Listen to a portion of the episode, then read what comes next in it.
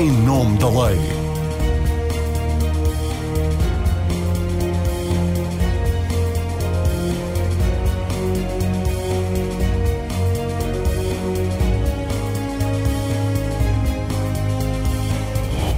Olá, seja bem-vindo ao Em Nome da Lei. Voltamos a um tema que abordámos não há muito tempo: o combate à corrupção, porque terminou o período de consulta pública da estratégia anunciada pela Ministra da Justiça para os próximos quatro anos e porque foi publicado por estes dias um livro de alguém que está em condições, como poucos, de fazer o diagnóstico do problema, porque na Polícia Judiciária dirigiu a investigação da corrupção e da criminalidade económica, foi perito do Greco, o Grupo de Estados contra a corrupção do Conselho da Europa e está agora noutro posto de observação privilegiado para avaliar a forma como são gastos os dinheiros públicos, o Tribunal de Contas.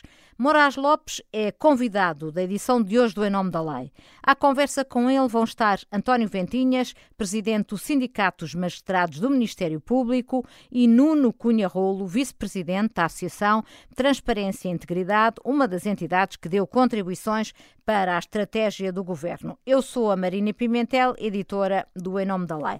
Sejam bem-vindos, quero dizer que convidei também alguém do Ministério da Justiça para vir defender a proposta do governo, mas o convite foi declinado. Moraes Lopes. Esta estratégia nacional proposta pelo governo vai ao encontro dos aspectos mais críticos da luta contra a corrupção em Portugal quer na vertente prevenção, quer na repressão e que tem vindo a ser evidenciadas pelo Conselho da Europa? Eu julgo que esta estratégia tem, tem uma, uma, uma grande virtude, e vamos ser claros. Pela primeira vez há um documento que, de forma holística, ou seja, de forma integrada, uh, analisa e uh, faz algumas propostas sobre o problema da corrupção do ponto de vista preventivo e do ponto de vista repressivo. Uh, isto é muito relevante porque o que se tem visto até agora nos últimos anos eh, são eh, essencialmente discursos ou discussões eh, muito centralizadas no, no regime penal, no uhum. regime processual penal, um pouco no, mais lei penal para resolver problemas e o que nós temos constatado é que tudo isso, não diria que tem falhado, mas pelo menos não tem resolvido, não tem encarado o problema de um ponto de vista global. E, e uma das críticas que se fazia exatamente ao, nosso sistema de, de, de controlo público de, dos dinheiros públicos e, e ao sistema integrado de controlo que depois tem as suas patologias na, na, no fenómeno da corrupção, era exatamente a incapacidade de ver uh, a floresta. Uhum. E, e, este, eh, este, este documento, que agora foi apresentado, tem essa uh, virtude. Agora, terá naturalmente algumas fragilidades que poderemos ir verificar, uh, mas tem pelo menos essa grande virtude. E, e julgo que, desse ponto de vista, uh, é de salientar o modo como foi feito. algumas soluções que são propostas, que obviamente são soluções, eu diria, quase consensuais, mas depois tem o outro lado, que tem as, as suas omissões, as suas críticas e, e, e eventualmente, outras fragilidades que seria que seria, é importante importante é, confrontar. Portanto, no, no, eh, no, seu livro fala que temos atualmente uma falta de estratégia global, isso de resto foi também reconhecido pela Ministra, mas no entender dela, esta estratégia vai dar resposta a esse problema. Do seu ponto de vista, também entende que está delineado um plano capaz de dar eficácia e coerência ao combate à corrupção? Olha, o, o, que eu digo no livro, e essa é, enfim, é um pouco a, a, minha constatação, é que nós, ao longo destes 30 anos, uh, temos eh, olhado para os problemas da corrupção, nós e, e, as pessoas que nos vêm ver, enfim, os organismos internacionais, uh, sempre uh, de um ponto de vista muito pontual. Vimos a solução, vimos os problemas e depois atacamos com problemas e com, com aliás, com soluções muito pontuais. Vamos, vamos inter, interviemos uh, de um ponto de vista processual, algumas vezes, outras vezes de um ponto de vista legislativo, uh, de outras vezes até criando algumas uh, instituições, como é o caso do Conselho da Prevenção da Corrupção, mas tudo isto nunca foi visto de um ponto de vista global Por outro lado, nunca fizemos uma avaliação concreta daquilo que se passou. E o, o grande problema que, que eu tento evidenciar na obra é exatamente a falta de eficácia uh, de todas as políticas que foram concretizadas, ou de, ou de, grande parte das políticas do ponto de vista repressivo, em primeiro lugar, e também do ponto de vista preventivo, e aqui sim com muito maior fragilidade. Uhum. O que nós encontramos. Mais fragilidade do lado preventivo. Eu tenho ideia que sim, muito mais fragilidade do, do, do lado preventivo e também do lado, naturalmente, da, da, investigação criminal, que tem tido problemas muito complicados, nomeadamente no enquadramento uh, prático da, da, da, da grande criminalidade que envolve a corrupção. Não propriamente a pequena corrupção, uhum. mas na grande criminalidade que envolve a corrupção. Aí temos fragilidades claras. Nós começamos por não conhecer verdadeiramente o, o problema. A, a, Ministra também uh, sublinhou isso. Uh, nós funcionamos com base na percepção que os portugueses têm um, ehm, da, da, corrupção e a percepção que têm é que o problema da corrupção é grave em Portugal. E o Moros Lopes, no seu livro, lembra que existe uma lei de 2008 que obriga a elaboração e divulgação de um relatório sobre o crime de corrupção. Essa obrigação nunca foi cumprida até hoje. Pois, esse é, é um dos exemplos que refere e que eu refiro outros, que é nós temos mecanismos legislativos que uh, são aparentemente muito, muito bons para identificar os problemas. Esse é um deles. O outro é, por exemplo, o sistema de controle da administração pública, uh, dos órgãos de controle financeiro, que existe na lei, existe uma lei que estabelece isso, mas que depois, na prática, não têm tido nenhum resultado. Não há, por exemplo, ou há uma, uma no âmbito preventivo, há, há uma,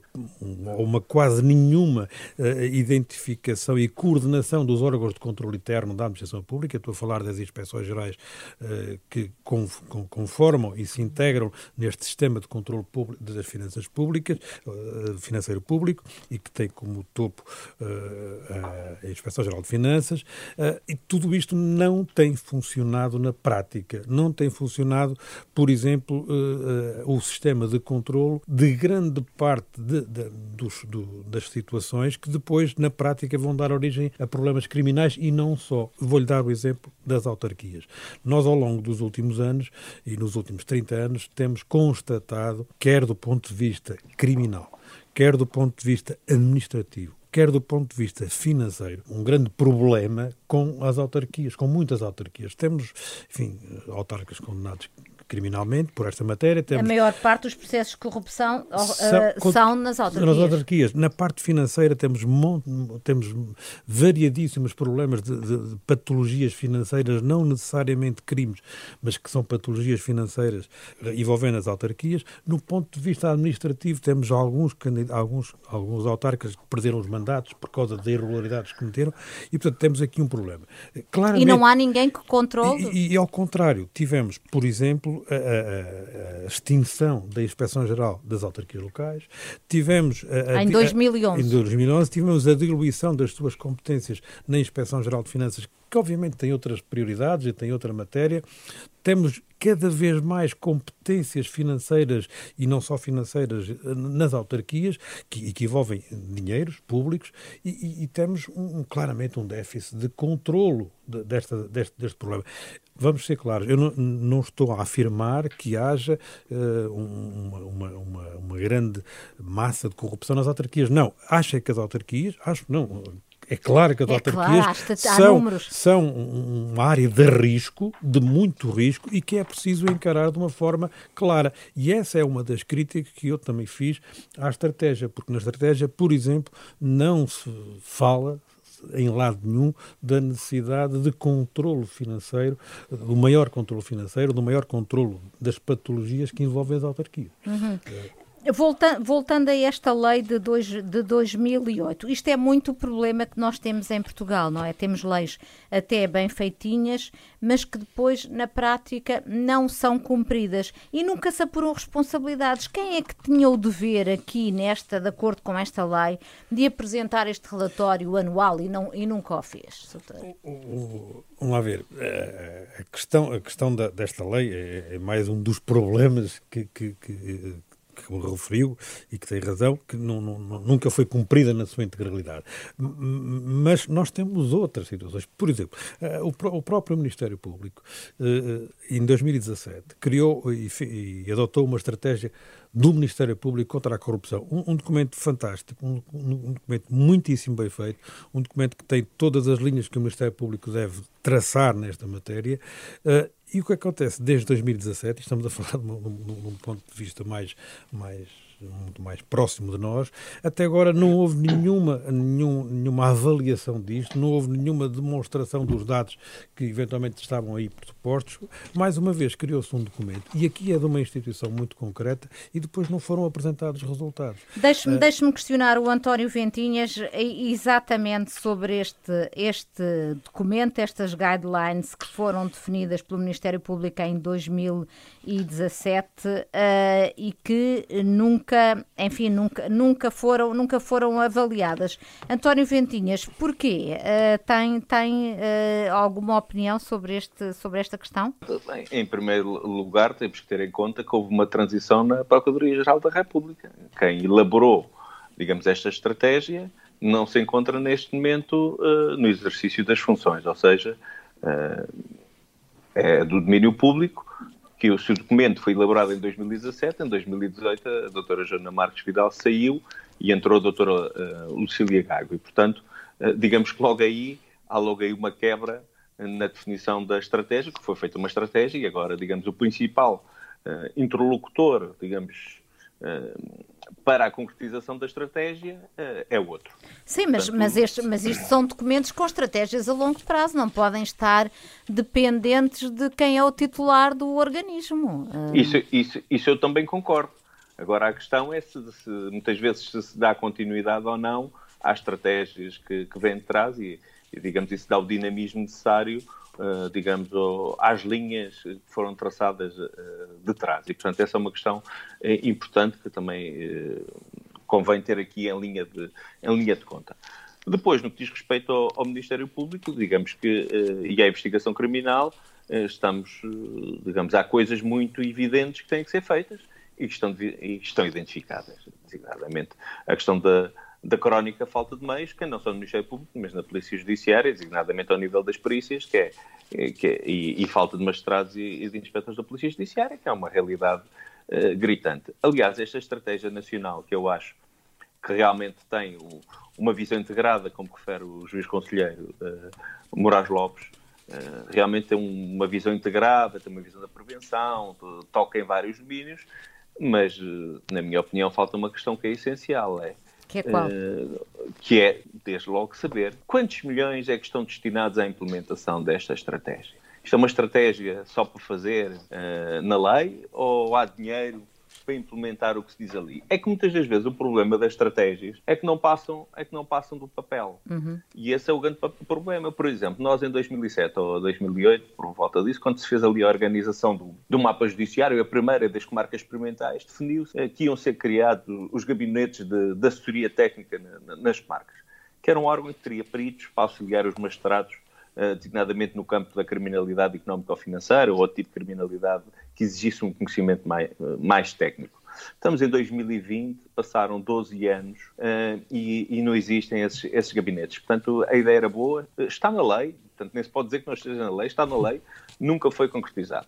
Uh, temos outra, mas como diz essas, esses, esses pontos, dizem outros, noutras, noutras áreas, em que há ideias boas, são concretizadas até na lei e depois nunca são efetivamente uh, realizadas. E é isso que muitas das vezes leva ao descrédito destas estratégias e destes grandes planos. Uhum. Porque o grande plano sai, mas depois quando se pergunta, então se senhor, este grande plano quanto, quanto dinheiro é que há para concretizar isto? Quanto dinheiro é que há para reforçar os quadros da Polícia Judiciária, do Ministério Público, os meios informáticos, os carros, uh, tudo o resto? Ah, não, nós só temos aqui uma lei, temos aqui várias leis para fazer, que a gente publica, as, as leis até normalmente são baratas, é, custa o papel e pouco mais, não é? Uh, porque quando toca a dinheiro, pois as questões, as questões alteram substancialmente e não aparece e acaba por ficar uh, muitas vezes as estratégias paralisadas por falta de verbas, mas normalmente até se fazem sempre umas grandes cerimónias de, de lançamento das estratégias e, e, apresentações das estratégias e, e isto o, até António Ventinhas. trabalho uhum. e tudo mais e, portanto, e isto dá para vários anos, dá vários anos de, muitas vezes de, eh, de tudo isto e depois no fim quando nós vamos avaliar, passado uns anos, o que é que saiu dali, uh, ao longo de vários anos, temos percebido que uh, não há grande uh, eficácia prática daquilo. A, a, Ministra não vos deu até agora nenhuma indicação, nenhum sinal de que esta estratégia seja acompanhada por um reforço de verbas e pela contratação de novos meios para a investigação criminal? O que nós queríamos essencialmente dizer era o seguinte nós temos aqui esta estratégia. O que é que precisamos? Olha, precisamos de 200 magistrados do Ministério Público, 400 ou 500 inspectores, precisamos este, este e este, este programa informático, precisamos este, este e este número de técnicos, técnicos de informática, técnicos técnicos uh, de, uh, relacionados com perícias contabilísticas, etc, etc. Elencávamos, fazer uma, uma inventariação do que é que é necessário. O que é que é necessário? O que é que é necessário em termos de instalações? O que é que é necessário em termos de, de equipamentos informáticos? Técnicos, técnicos uh, informáticos, um, software, uh, depois uh, contabilistas, pessoas na polícia económico-financeiras, instalações, por aí fora. Pronto, fazer uma inventariação de quanto é que é necessário para isto tudo, para implementarmos estas medidas todas. E partimos aí para, para começar então a fazer efetivamente, a instalar isto, ou podia não ser tudo no ano, mas começar. Isso é sempre a parte que falta. Uhum. É?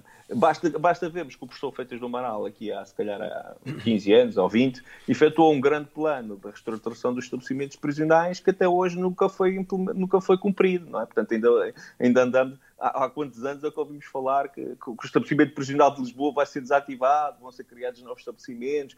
e esta ministra um também já o prometeu várias vezes. Que o Campos da Justiça de Lisboa vai ser uma realidade, vai ser construído um grande Campos da Justiça. Vai... Pronto, quer dizer, nós ouvimos isso ao longo de anos e anos e as coisas vão se repetindo. E, mas a questão é que vimos os anúncios e não vimos a concretização. E por isso depois também, digamos que os planos começam a deixar algum ceticismo um, efetivamente no que, é que, no que é que se irão concretizar. Não é? E por, isso, e, por isso há, e por isso o Sindicato dos Magistrados do Ministério Público está cético quanto às possibilidades que tem esta, esta estratégia de dar mais eficácia à prevenção e à, e à repressão da corrupção em Portugal? Não, eu já perguntei várias vezes eh, qual, qual, é, que é, o, qual é que é o envelope financeiro para este programa eh, e ainda não, não obtive nenhuma resposta. Ou seja, não sei quantos milhões eu ouço que estão previstos milhões para tudo. De, não sei quantos milhões para a modernização administrativa, não sei quantos milhões para isto, não sei quantos milhões para os transportes, não sei quantos. Ouço milhões e números quantificados para tudo. Para a Estratégia Nacional de Corrupção, ainda não ouvi. Uhum. Não vi ninguém. Já, já fizeste pergunta: quanto é, quanto é que estão? Qual, qual, é o valor destinado a implementarmos esta estratégia? Uhum. E, eu, e ainda, ainda ninguém me disse. Eu gostava de saber, uhum. para termos uma noção qual é o investimento. Investimento no sentido uh, não só de dinheiro, mas do interesse que esta estratégia de, de, de combate à corrupção uh, merece em termos de prioridade e de, e de verbas e meios alocados. Porque isso é logo o primeiro sinal para percebermos claro. da verdadeira, digamos, do verdadeiro empenho, é muito revelador. É muito revelador do verdadeiro empenho. Isso é como nós chegamos aqui e apresentámos o plano. Vamos fazer um grande investimento na ferrovia. Na ferrovia, bem, vamos dedicar uh, eh, 15 milhões de euros para o investimento. Quer dizer, isto... Uh, quer dizer, demonstra logo claro, que, que é... a realidade não está de acordo com, com o anúncio. E isso uhum. nós gostávamos de saber, efetivamente, quanto é que está destinado para este plano. A Associação Transparência e Integridade também alertou para esse problema, o problema dos meios do pacote financeiro alocado para esta estratégia. Nuno Cunha Rolo, uh, quando apreciaram esta estratégia do governo, que são quase 80 páginas A4, mas na vossa opinião fica muito aquém do, do necessário. É verdade. Eh, eu acho que as, eh, as críticas, digamos assim, que tenho ouvido aqui, são um pouco, vão ao encontro nossa, das nossas também preocupações. Eh, desde logo, eu acho que há aqui um aspecto positivo e isso tem que ser realçado, e nós realçámos isso no nosso contributo, de que isto é, é de facto um esforço político ou governamental, pelo menos de combater este fenómeno, os fenómenos corruptivos que eh, nós acompanhamos. Aliás, não, só nós acompanhamos, como eh, o ano passado entregámos na Assembleia da República uma petição precisamente vai fazer um ano, salvo foi na primeira semana de dezembro, com 8.500 peticionantes uh, e, uh, de facto, na mesma semana o governo criou um grupo de trabalho precisamente que deu origem a esta, uh, digamos, ao desenho desta estratégia nacional de combate à corrupção. Portanto, nós, não sei se foi por nossa, não, não quero dizer que foi por nossa, digamos, por, por efeito dessa promoção, um, ehm, mas tem, é um aspecto positivo esse esforço, não é? E esse primeiro esforço. Agora, uh, mas o que, no, o que, nós entendemos é que há aqui, umas pré, há aqui certas pré-compreensões que, ainda para mais, uh, ouvindo na terça-feira o balanço que foi feito pelo, pronto, pelo, pelo governo, enfim, pelo, pelo, pelo gabinete da ministra e pela, pela senhora ministra, há aqui. Dá um pouco a entender que o fenómeno da corrupção é, um, é, um, é algo que não, eh, que não é um fenómeno que, que é uma preocupação coletiva, que é uma preocupação nossa, de todos nós. Não é? Uhum. Eu acho que aqui não há uma questão de. não é nós e os outros, não é, não é os políticos contra os, os cidadãos, não é, ou não é os cidadãos contra os políticos, não, um, ehm, não é só uma questão de criticar por criticar. Não. Uh, nós defendemos que uh, vemos isto, vemos obviamente este esforço com, com bons olhos e queremos, precisamente, como a corrupção é um problema Uh, nosso, é um problema de, dos portugueses, é um problema uh, português, é claro que não, não é, é, não é só exclusivo. português, é um é problema é... De, de, de, muitas democracias. De muitas democracias, e, e, aliás, e esse, ainda bem que toca nesse ponto da democracia, porque é assim, se uh, há pouco tempo um relatório da, do Comitê da, da Governação Pública da OCDE veio, portanto, veio dizer que a, corrupção é, é a preocupação número um dos cidadãos da OCDE. Aliás, está à frente da globalização, está à frente das migrações, está à frente da inovação tecnológica, está à frente uh, do, do em declínio. Portugal, julgo eu que é a segunda preocupação a seguir à saúde. A primeira é a saúde, de pois, com... isso, e, e, e, isso provavelmente compreende-se. Mas depois, uh, se uh, eh, tentarmos ao caso português, temos vindo sempre uh, a derrapar, ainda que de uma forma, pode-se dizer, ligeira, mas temos vindo um pouco a ser a derrapar. Aliás, no government... A derrapar como? A perder eficácia? No, no... A perder, a perder, a perder lugares no ranking, digamos assim, em, em vários rankings. Eu vou-lhe só dar aqui dois exemplos. No Government at a Glance, de, que é da OCDE 2020, uh, a percepção da corrupção é dos portugueses é das maiores. Aliás, é quase 80%, só ultrapassado por quatro ou cinco países. México, Itália, os Estados Unidos e, e, e, penso que Eslováquia e Lituânia, se não me engano. Uh, portanto, isto, é, um, isto é, um, é, só um primeiro ponto. No, no índice da percepção da corrupção da transparência internacional, aliás, que é a mais antiga e a mais abrangente ferramenta de medição da corrupção no, no mundo, que analisa uh, níveis de corrupção no setor público de 180 países. Portugal também perdeu lugares. Em 2019 ficou, teve 62 pontos. Estamos numa posição 30 no ranking mundial, mas estamos abaixo da média da Europa, Europa Ocidental, que é 66, e estamos abaixo da média da União Europeia, uh, que é 64. Ou seja, estamos quase, está-se quase a fazer história neste ranking, porque estamos quase a ser apanhados por Cabo Verde, hum. que, uh, e perder o ranking do melhor país de língua portuguesa. Portanto... Mas, oh, mas oh, oh Nuno, isso não pode, uh, não pode ser lido apenas como um aumento da convicção dos portugueses de que existe mais corrupção. Isso também tem que ver com a descrença dos portugueses em relação à classe política, não? Uh, uh, também, também. Uh, tem que ver e tem que ver com esta estratégia por uma razão. É que, por várias, mas eu destacaria que esta estratégia Uh, é muito. Uh, bem, eu sou jurista de formação, portanto também uh, não, não, não é que não, nada me move contra, obviamente, nem o direito, nem, nem os juristas, pelo contrário, mas é uma, é uma abordagem muito feita, é muito legalista. Uhum. Uh, é muito juridiquês, é muito legalista. Aliás, vê-se pela composição, aliás, e parece que a senhora Ministra falou isso um pouco, enfim, uh, como se fosse uma crítica, mas o que é facto é que não deixa de ser mesmo uma crítica. Nós uh, achamos que é demasiado juristas para fazerem uma estratégia de, de corrupção. Isto é, um, isto é um fenómeno global, isto é um fenómeno social, isto não é um fenómeno jurídico. Moraes Lopes está a dizer que concorda também, eu, embora eu, eu, seja jurista, sim, também concorda. Eu gostaria de sublinhar a sua intervenção, porque me parece que é uma das coisas que eu, aliás, digo aqui, e, e, e sublinhar o seguinte: a corrupção não é um problema uh, do direito penal nem do direito processual penal. O direito penal e o direito processual penal, os crimes, são a última rácio do combate à corrupção. O problema da corrupção, uh, uh, no sentido amplo, e é aquilo que, que, todos os países verificam, é exatamente a apropriação de dinheiros públicos, e não só públicos, e também privados, privados para benefício claro. próprio, e muitas vezes através de formas que não são propriamente crimes, que, são, são, que desgastam o sistema político, que desgastam o sistema de controlos, de, de, de, de laços sociais entre as pessoas e que, obviamente, têm como últimos defensores, no sentido jurídico, que vão aplicar apenas os tribunais e as polícias e o Ministério Público. Mas, antes disso, há um conjunto enorme de princípios e identidades que têm que intervir para regular o sistema. Porque é esse é que é o problema que falta ao país e que nos tem faltado ao longo dos anos. E, e, e se reparar, os países que estão à frente nos índices que, que acabou de referir são países que têm curiosamente não têm o, os melhores sistemas jurídico-penais.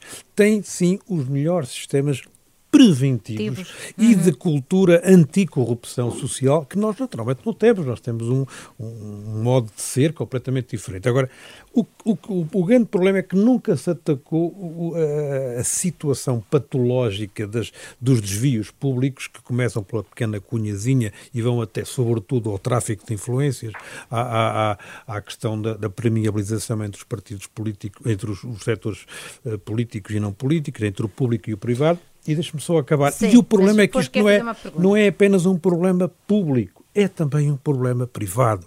É um problema das empresas, de todos nós. Claro. Repare que a, a, a, o grande, a grande omissão das políticas públicas nos últimos anos foi exatamente o porem de lado o problema do tecido empresarial como se não fosse nada com eles, ou seja, como se isto não tivesse nada a ver, isto só tivesse a ver com quem desempenha funções públicas. Não, claro que não, claro que não.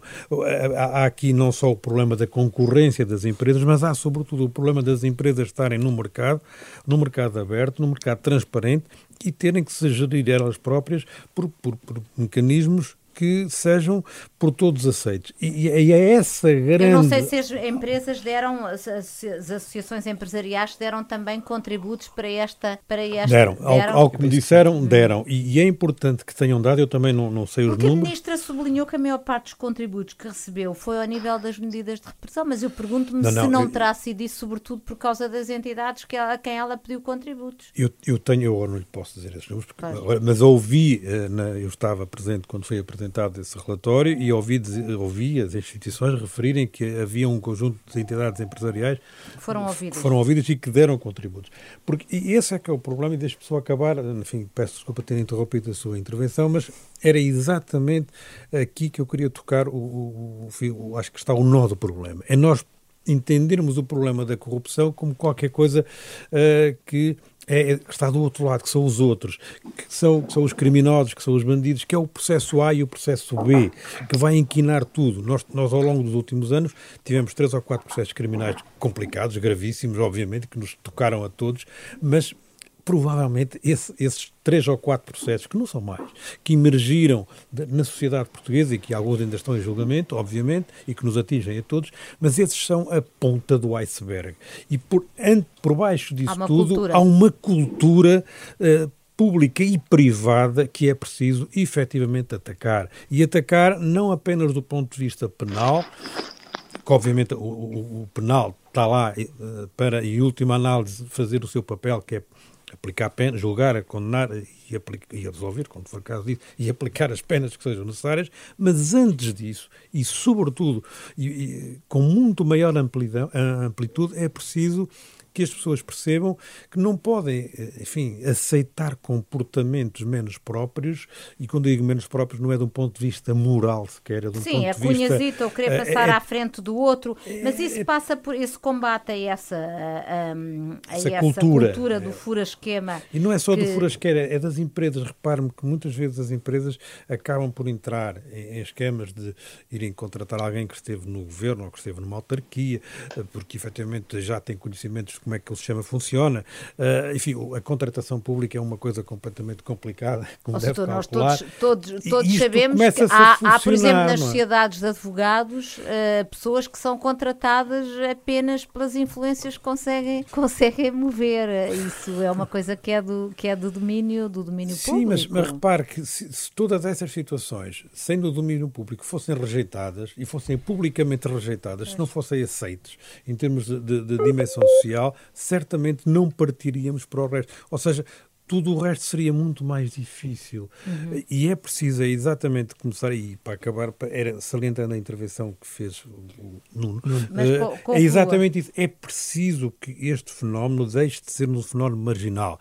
Ou seja, quando eu digo marginal, é, é um pouco feita nós olhamos para alguns fenómenos marginais de criminalidade, sei lá, terrorismo, uh, homicídios, criminalidade violenta, e, e pensamos sempre, ah, isso são, são ali meia dúzia de pessoas, são ali meia dúzia de situações que acontecem, que é preciso punir rapidamente e acabar. E nós não temos nada a ver com isso. Nós, cidadãos, a maior parte, e bem, e é verdade, Sim. aqui as coisas não são bem assim. Sim. Aqui Nuno, é... Nuno, Nuno, está claro, está claro, Moraes Lopes. Nuno Cunha Rolo estava, estava a usar da palavra. Uh, eu queria lhe perguntar uh, onde é que esta estratégia não chega uh, e devia chegar? Sim, há, vários, há aqui vários fatores. Mas uh, um deles é precisamente a questão da, da, da questão. Uh, há aqui uma espécie de, não diria menosprezo, mas há aqui uma. Um, parece que a percepção, a percepção que os portugueses, e se calhar têm, uh, os políticos tendem a darem uma mensagem, quando digo políticos, ou cidadãos, e até, enfim, em geral, dá uma mensagem de que a percepção é algo. Bem, não há assim tantos casos, isto pode ser empolado pelos mídia, ou. enfim, há um pouco essa. esse, diria esse menosprezo. Mas, uh, mas é precisamente a percepção que, uh, que é essencial para uh, a eficácia de uma estratégia, a eficácia dos meios. É, é, pelo menos é um dos fatores essenciais. E há, e, e há esta, uh, tenta, uh, esta tentativa um pouco de desvalorizar a percepção, quando é precisamente na confiança que reside a maior arma para combater a corrupção. O, o, problema é que há, esta, tem que haver uma abordagem aqui de assim como temos que parar de, de, de separar aqui os, os, vários agentes, é uh, políticos para um lado, cidadãos para o outro, empresários para um lado, funcionários para o outro, também temos que parar de separar aqui uh, o setor público, o setor privado, porque todo o que... Sim, mas esta estratégia supostamente tenta, tenta uh, aglutinar tudo isto e dizer que, que este combate não é só em relação aos dinheiros públicos, é também em relação às empresas privadas e que é um combate que nos tem que mobilizar a todos. Isso, isso é verdade. nas isso... escolas, mas que isso já é um trabalho é que de resto faz Sim, o Conselho de Prevenção da Corrupção. E isso é um ponto positivo nas, e, nós, e nós assinalamos isso no nosso, uh, no nosso contributo. A questão é que há aqui vários passos uh, que, por exemplo, a abordagem, uh, a abordagem uh, inclusiva e participativa. É claro que é, é positivo este esforço, não é? Mas, Mas está a falar de que eu não tem, tem que ser concreto, senão... Por exemplo, quando este grupo de trabalho, uhum. nós, a, a transparência e integridade foi chamada, foi convidada Sim, a, vocês ir... participaram, Parti... Não, participámos no fim. Mas esse processo devia ser uh, um processo uh, muito mais participado Aberto e, logo, e, e, tra... e logo do início. E transparente. E não nos foi Temos... dito, aliás, hum. e, peço desculpa, e não, não nos foi dito na altura, sequer, não nos foi apresentado nenhum documento, não nos foi apresentado uh, nada. Portanto, não, há aqui é muito importante também o modo como as coisas são feitas. É? Pois, há um debate, um debate muito, muito formal um, e, e, é sempre possível questionar até que ponto é que de facto se quer formal perceber e mais. o que é que e também é um debate um pouco especializado. Aliás, quem hum. ouviu, quem ouviu uh, uh, o balanço final na terça-feira, aquilo parecia uma conferência Sim, para penalistas. aquilo era uma conferência para juristas, não era não, de penalistas. Todo... Sim, penalistas não era Sim. de todo uma conferência para, para o público, era, era muito difícil de acompanhar.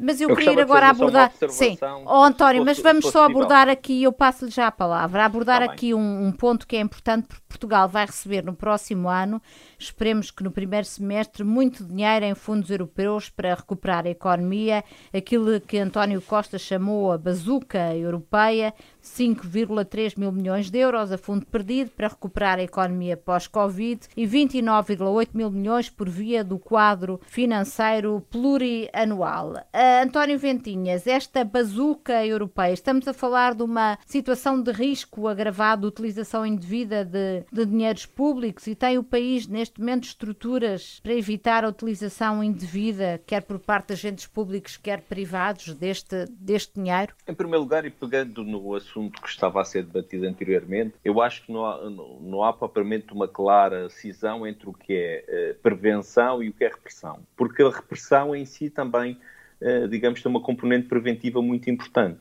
Ou seja, uh, o resultado de alguns processos que estão a ser julgados, que são julgados, também, digamos, passa uma mensagem de qual é a reação do sistema aos casos que são detectados e aos casos mais graves. Eh, e, portanto, esta questão da repressão e da prevenção, muitas das vezes, não, não pode haver uma cisão tão clara como pretende eh, efetuar. Uh, por outro lado, no que diz respeito a estes dinheiros todos que vêm da União Europeia, e se nós estamos preparados ou não, eu penso que existem aqui algumas lacunas graves e que até, digamos, a ordem neste momento será uh, que a prioridade é entrar o dinheiro do que propriamente existir um controlo, existir um controlo, uh, digamos, rigoroso dos dinheiros. Uh, aliás, já tivemos a oportunidade de ver, até com a alteração do Código do da Contratação, contratação Pública, Pública, em que, digamos que a prioridade, digamos, é, temos é que flexibilizar os controles, diminuir o controle, descentralizar o, os sítios que podem eh, que podem gerir os dinheiros. Aliás, as autarquias são identificadas como um dos principais eh, pontos de risco da corrupção. Por outro lado, passa-se a dar, prefer... passa a dar preferências regionais eh, à, à, escolha das empresas, o que poderá aumentar o, o caciquismo local.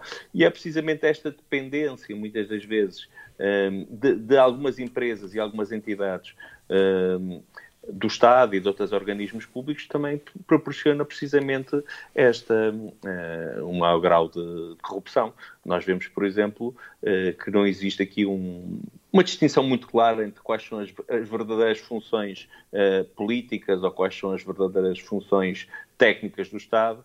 Uh, verificamos que muitas das vezes a própria escolha de algumas pessoas ou de algumas empresas, uh, pronto, nós percebemos que não sabemos muito bem como é que elas ocorreram, como é que as pessoas foram ter determinados cargos, foram nomeadas para determinados cargos, como é que determinadas empresas foram escolhidas, uh, e, e penso que agora é todo esse dinheiro, digamos que a prioridade digamos, não é a segurança do dinheiro, o controle do dinheiro, mas sim que o dinheiro entre e que se aligeire os controles para não se perder o dinheiro europeu. Pelo menos é, é essa a sensação que me parece ficar da alteração do Código da Contratação Pública. Mo Moraes Lopes, o Tribunal de Contas de resto alertou para, alertou para esta questão no, no, no relatório. Exatamente. Deixe-me deixe uh, dar propriamente aqui, não é uma uma informação, porque essa informação é pública, uh, mas gostaria de que ela fosse de, de mais de conhecimento mais, amplamente, mais amplamente público, que é exatamente a necessidade dos órgãos de controlo financeiro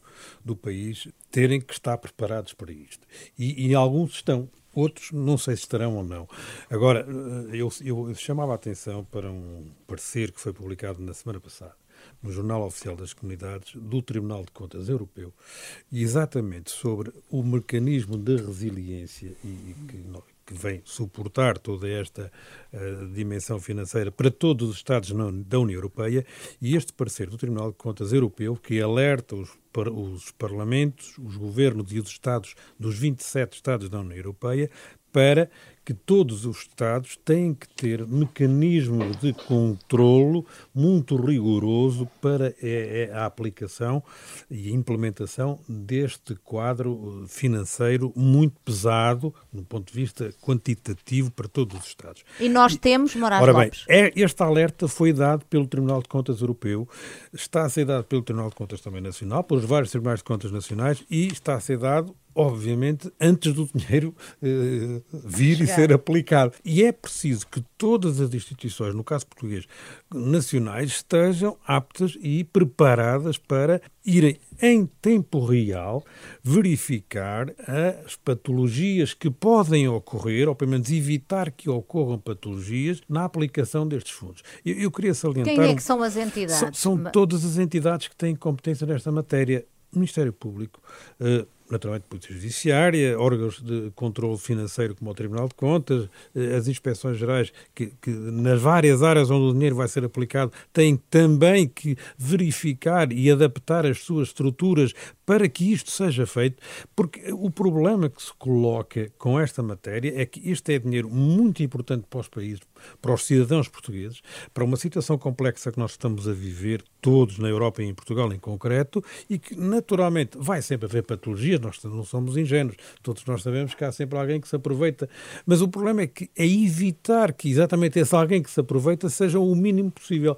E neste momento era extremamente relevante que houvesse, uma, eu diria, uma task force nacional que levasse em, consideração esta necessidade de fiscalização da aplicação destas verbas para que se evitassem no futuro a ocorrência de crimes e de outras patologias financeiras, porque elas vão ocorrer e nós não somos também naivos quanto a isso. Agora, é preciso é que ocorra dentro daquela margem normal que, que enfim, que, que não cause danos de não tal forma à, à, dimensão da utilização deste dinheiro para os portugueses e que naturalmente seria uh, grave para as instituições. Portanto, as instituições têm que estar preparadas para isto. Naturalmente, e aqui falo apenas, enfim, pelo Tribunal de Contas, o Tribunal de Contas já está alerta sobre esta matéria, já tem, inclusive, há, enfim, mecanismos que vão trabalhar sobre isto. Agora, as outras instituições têm também que se preparar para isso. Já tem uma equipa isso, própria isso, para... E, e, quer dizer, o Tribunal tem, tem, outros, tem vários mecanismos que eu não vou aqui desempenhar para, para preparar estas matérias. Agora, há, há, outras, há outros países que, obviamente, têm, que também o estão a fazer e, e, no caso português, há muitas instituições que têm que fazer, obviamente. Há guidelines europeias, além deste alerta, há, há já orientações eu, eu, concretas? Este, este, alerta é muito importante porque é um, é um alerta institucional do Tribunal de Contas Europeu e que, foi, e que alertou quer os parlamentos, quer os governos nacionais. E agora, isto tem que ser posto, porque não, o problema não é só Portugal, naturalmente. Há, há 27 Estados, uns mais ou menos, uh, e que o dinheiro é distribuído de forma que todos, que evidentemente que já se sabe, mas que, que, que é muito, é, é, é, muita quantidade de dinheiro, que é, evidentemente é injetado na economia por várias maneiras e que obviamente preciso controlar a sua, a sua aplicação prática em várias áreas. Nós estamos a falar de áreas completamente diferentes, desde a área da saúde, a área das infraestruturas, a área do comércio, provavelmente, a área uh, das tecnologias, e, portanto, não é só uma entidade que tem que fazer isto, são várias entidades mais. E são várias entidades que têm que estar integradas. E este é que eu acho que é o grande problema. Nós temos mais uma vez que ter coordenação. exatamente, lado. temos que ter coordenação nesta matéria e, e, ir acompanhando em tempo real. Eu dava aqui, terminando, dava aqui o exemplo do que se passou com a Expo 98, em que houve na altura, exatamente porque foi um grande um, um investimento muito forte e que foi acompanhado quase que em tempo real por algumas instituições que criaram uh, mecanismos próprios para acompanharem a sua implementação e que, no fundo, eh, houve alguns problemas, que houve, naturalmente, mas as coisas correram, correram a nível financeiro, correram bem, porque tudo foi acompanhado com a, uh, sempre em tempo real a aplicação dos fundos que na altura também eram elevados em função da. Poderia ser um, um, um exemplo. Julgo que seria um, um exemplo a, a, um bom exemplo a seguir. Nuno Cunha Rolo, como é que a Organização Transparência e Integridade olha para esta questão da, da bazuca europeia e que riscos vê aqui? Com, com, obviamente com alguma preocupação, sobretudo ao nível do controle e dos escrutínios uh, da, portanto, do processo de, de, transferência portanto, dos dinheiros públicos, dos dinheiros europeus, portanto, dinheiros, pronto, de certo modo, dinheiros públicos para, um, ehm, para Portugal e para os agentes em Portugal. Agora, um, ehm, Uh, a questão é que é precisamente. Lá está, nós voltamos um, um pouco sempre. Uh, nós, uh, o planeamento aqui e a estratégia é fundamental. A estratégia, qualquer estratégia deve definir prioridades. E as prioridades são baseadas numa avaliação que se faz. E a avaliação é uma das, uma das maiores. um, dos, um dos factos que nós temos é o aumento da percepção uma percepção altíssima que os portugueses têm da corrupção. Então, como é que nós vamos atacar isso? Como é que nós atacamos esse, esse problema da percepção? De onde é que vem a percepção? Por exemplo, vem a percepção, pode vir uh, de um. Por exemplo, os megaprocessos. Não é? Uhum. Os megaprocessos. A estratégia a justiça... também uh, pretende dar soluções para isso. Por acaso já discutimos aqui essa questão num anterior, uh, num anterior programa e o António Ventinhas, por exemplo, alertou para o risco de, nem todos os megaprocessos, ser possível fazer não, a separação só, dos processos. O, os megaprocessos é só uma, eh, é uma dimensão de um problema maior, que é o problema precisamente de que nós não temos uma justiça célere. o que, é que acaba, o que é que poderá combater o aumento ou a percepção alta da corrupção? Há uma resposta muito simples e, to, e os estudos, uh, há muitos estudos que uh, suportam isso, que é no, a justiça é lenta. Como é que é possível, independentemente do, do, que, do, do que se entende, porque cada português já tem um, um, entendimento sobre esse processo, do processo que envolve um ex-primeiro-ministro português, como é que é possível estar há seis anos é, à espera de uma decisão? E mais, e era para ser este ano a decisão, e agora Sim. só vamos ter, parece que é só até março. Agora só até março. Em janeiro deste ano era até final de. era em 2020. Agora já é até março de 2021. E estamos ainda no campo da instrução. Agora... E tudo isso cria nos, nos portugueses a percepção de que não há de que a não se faz é, justiça, não é? Porquê é que não há uma justiça? Uh, e, e é óbvio que uh, há a componente jurídica, mas não é a componente jurídica aqui só. Eh, eh, como é que nós temos uma justiça num ano? Como é que não há eh, processos que acabem num ano? Quer dizer, há processos que acabam num ano. Não, há processos... bem, mas porquê que. processo acaba no ano. Não, mas como é, não é que processos desta envergadura, quer dizer, nós temos que. Mas está um juiz a analisar tudo aquilo, é uma imensidão de prova que ele tem para, que ele tem para analisar. Não estou, obviamente, aqui a desculpabilizar. Ele não precisará de mim como advogada esse, de defesa, mas. Mas esse é um problema. Outro problema que nós temos da percepção é a questão da contratação pública. Uh, como é que nós combate, como é que se combate então, como é que se minimiza, como é que se combate o risco de corrupção na contratação pública? Seja, sobretudo, os maiores riscos estão já evidenciados, que é na administração uh, local, Uh, enfim, uh, e, e, e, também, por exemplo, na transparência dos dados uh, do, do, do, dos contratos. Portanto, como é, como é que nós combatemos isso? Através, obviamente, de uma transparência, mas uma transparência efetiva. Não é estarem os contratos e depois estarem tudo apagado, ou estarem o essencial apagado, ou, ou por exemplo, valer mais o, o contrato que está publicado no, no portal da uhum. base. Mas depois, o, como o caderno de encargos prevalece uh, sobre uh, o contrato formal, então, mas no caderno de encargos também não, já, está, não, acessível. Não, não, está acessível. vamos para o, para o, campo político. Por exemplo, agora, no domínio do acesso às declarações de rendimentos e de, do património dos, dos, do, dos deputados. Temos que, aliás, terminado, até sim. foi Até foi revisto isso com, por, por, efeito de um. Enfim, dos, foi do, provavelmente dos poucos trabalhos que, que a Comissão Eventual para o Reforço da Transparência no Exercício de Funções Públicas fez. E, e então, e agora uh, parece que uh, as pessoas têm, pronto, vão ao Tribunal Constitucional, mas está, uh, por exemplo, a Sociedade de Advogados X ou, ou se está outra empresa, está, por, por causa de uma questão de proteção de dados pessoais, isto é informação que tenho, enfim, nós temos como, como da, da, da, da, associação e não, e não se pode aceder. Então, mas como é que, como é que se faz a avaliação da transparência? Como é que se faz a avaliação do conflito de interesses se nós não, não sabemos em que é que aquele, aquele deputado, por exemplo, uh, ou aquele uh, titular de, de, alto cargo político, uh, com quem tra onde trabalha, com quem trabalha e que contratos é, pois, é que para fez. perceberem que processo São é que, o problema é que, é que O problema, se calhar, nem está tanto na lei. Também está, mas não é, a questão é que depois vamos a ver nos, no processo de implementação no processo de, de eficácia, que aqui era falado há bocado, depois há, há, imensas, eh, há imensos condicionalismos. Quer dizer, qualquer cidadão, aliás, não é por acaso. Que, tem, tem que terminar, só terminar, tem mesmo terminar. Uh, há um barómetro de confiança, que é um dos mais famosos, que é o Edelman, em 2020, diz que as, são as classes mais ricas e mais bem informadas e mais bem educadas, portanto, com mais qualificações, que confiam menos nas instituições públicas e políticas. E isto leva àquela questão que a Marina estava a falar há bocado da democracia.